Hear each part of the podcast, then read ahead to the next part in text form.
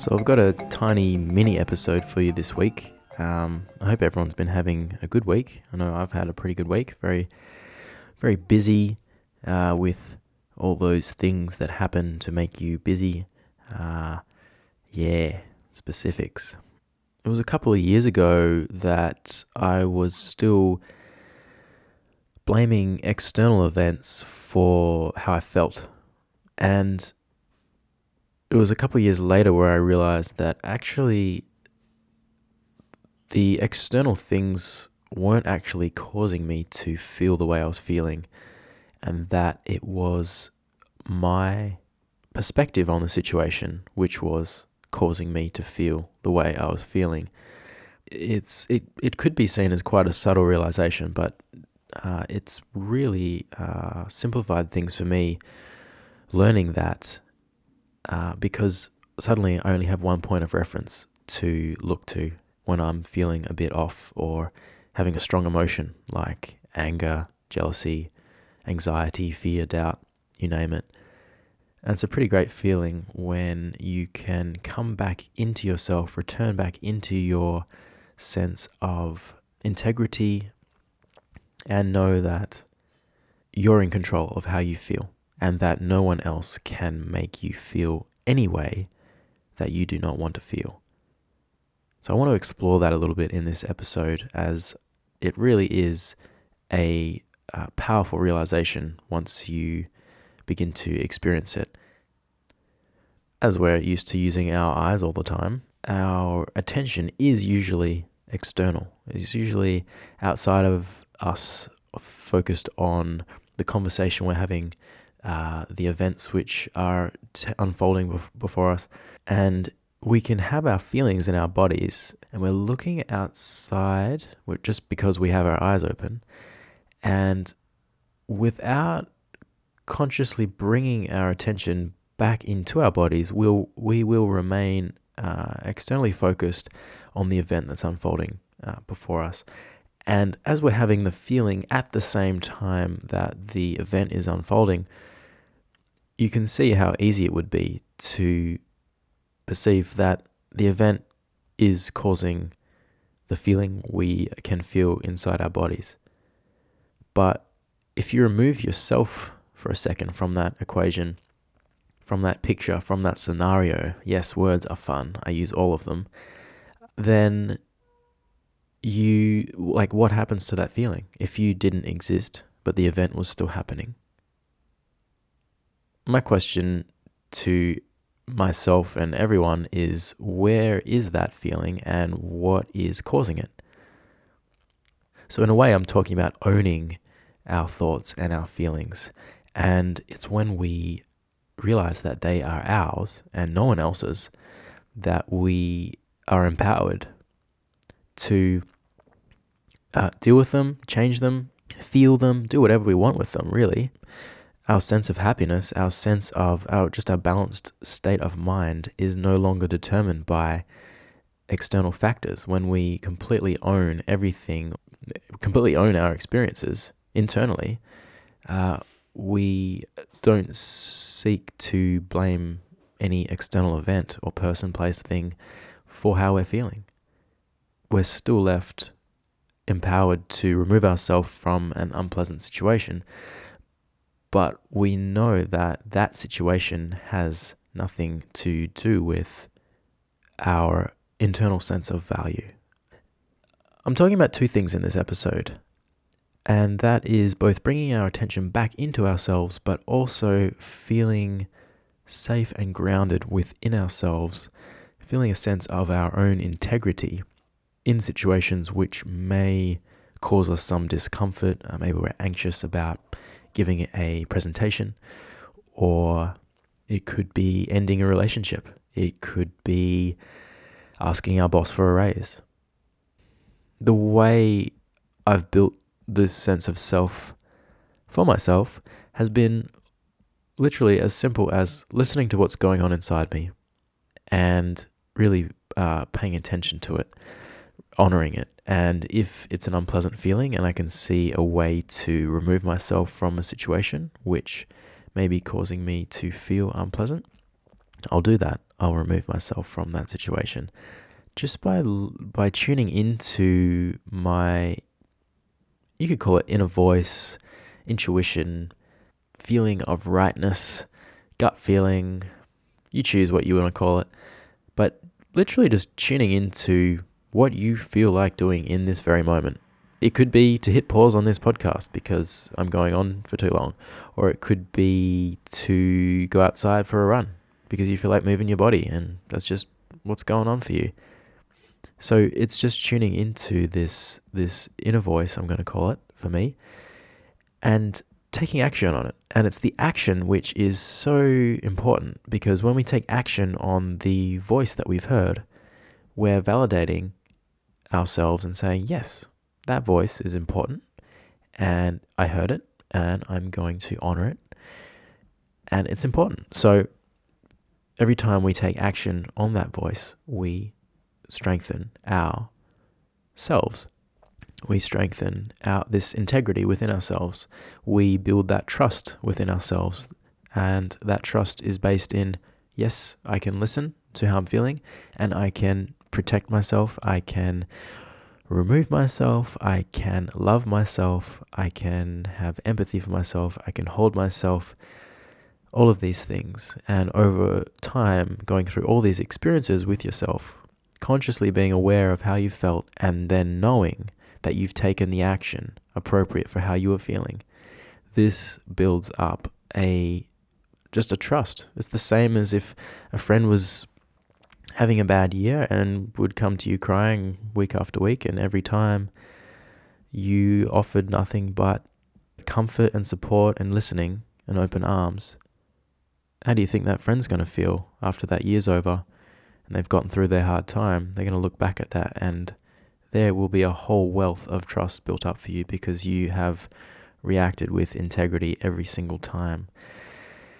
And so you can probably see when we ignore this voice by not taking action on it or simply not even listening to it in the first place. I guess that's the same as ignoring.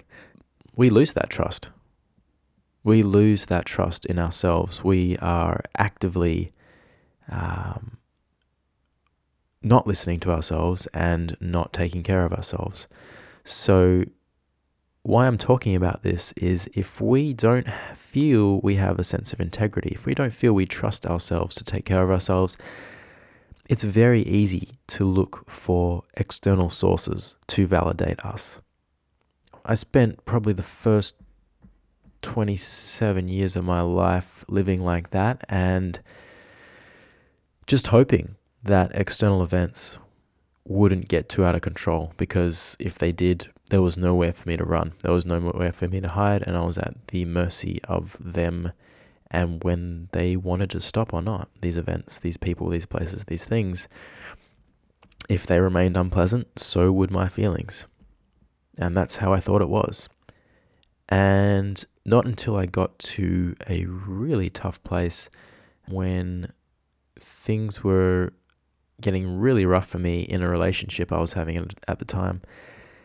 And it wasn't until I realized that I was dependent on external events always kind of going my way in order for me to feel happy. It wasn't until I was literally hit with quite a few uh, unpleasant situations, uh, which brought me to a place that was unbearable is probably the word.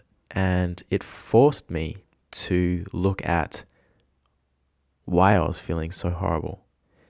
Uh, it forced me to be like, there has to be another way here. Basically, I was like, hey, I don't think people are meant to feel this horrible. What's going on here? I want to understand what's going on.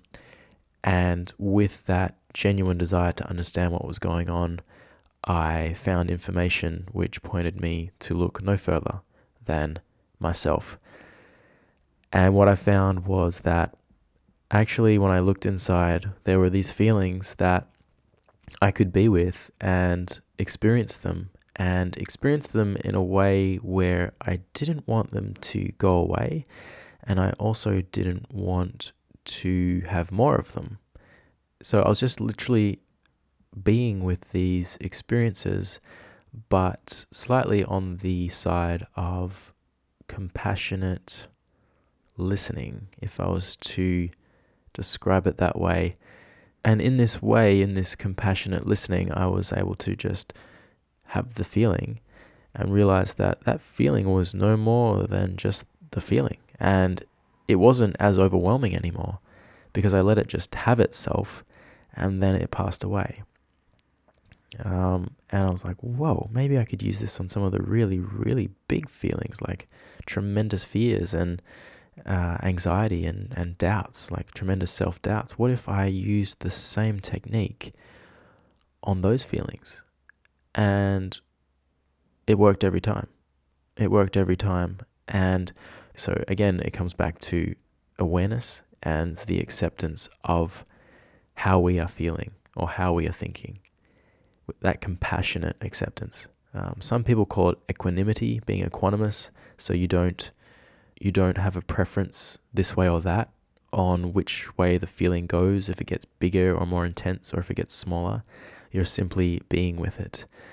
So some of the ways I've I've found the most helpful in coming back into myself have been to come back into myself. And there's a few things I want to share which make this process more helpful and maybe a little bit more clear because you can actually go out and experience these things for yourself and not just take my word for it.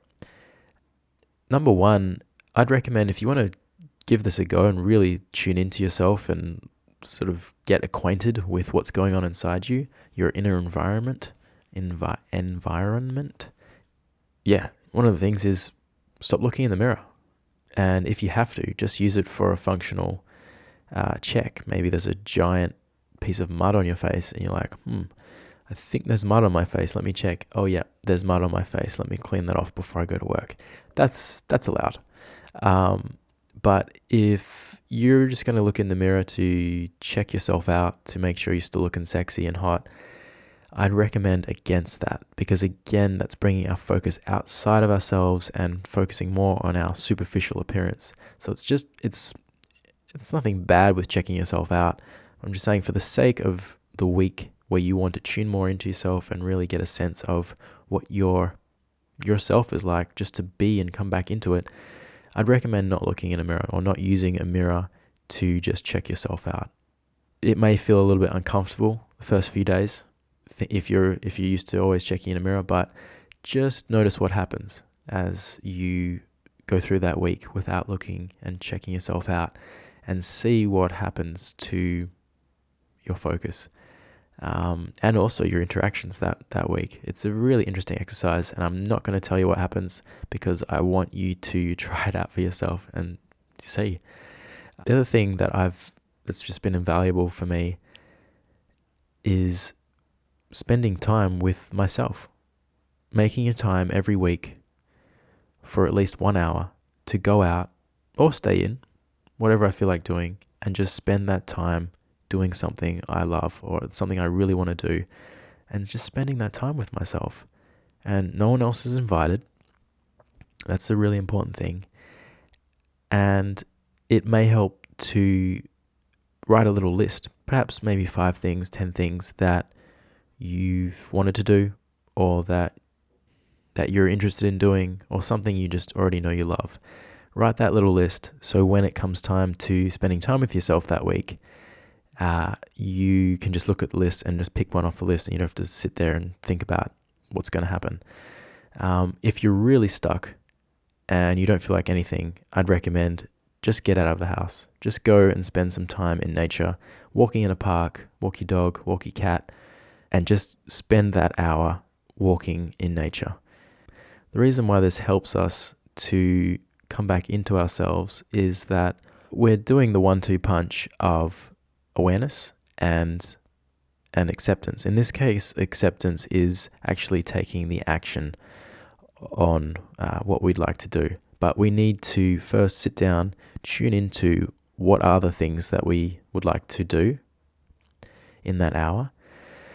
Again, that's bringing our awareness inside of ourselves.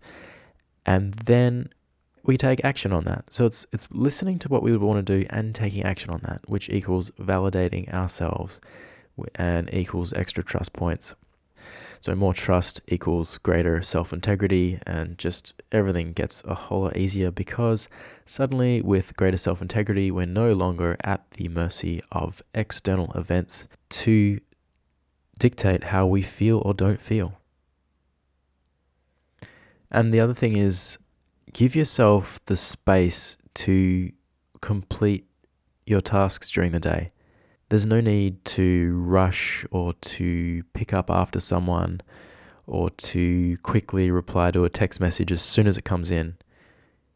If that's what you want to do, then by all means do it. But if you're just reacting to that text message thinking, oh, if I don't respond straight away, then maybe they think I don't like them or I'm ignoring them. Oh my God, I hope that, doesn't happen if that's how you feel, just listen to that, be with that, but know that you're all good and that whoever sent you the message can wait until you feel like sending them a reply.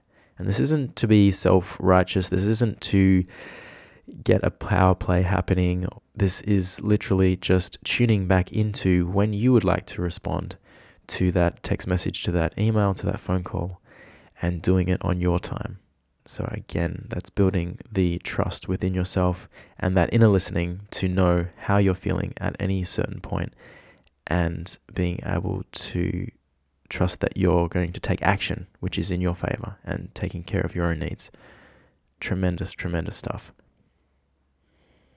I've talked about this on a number of occasions during the life of this podcast. This is certainly not the last time.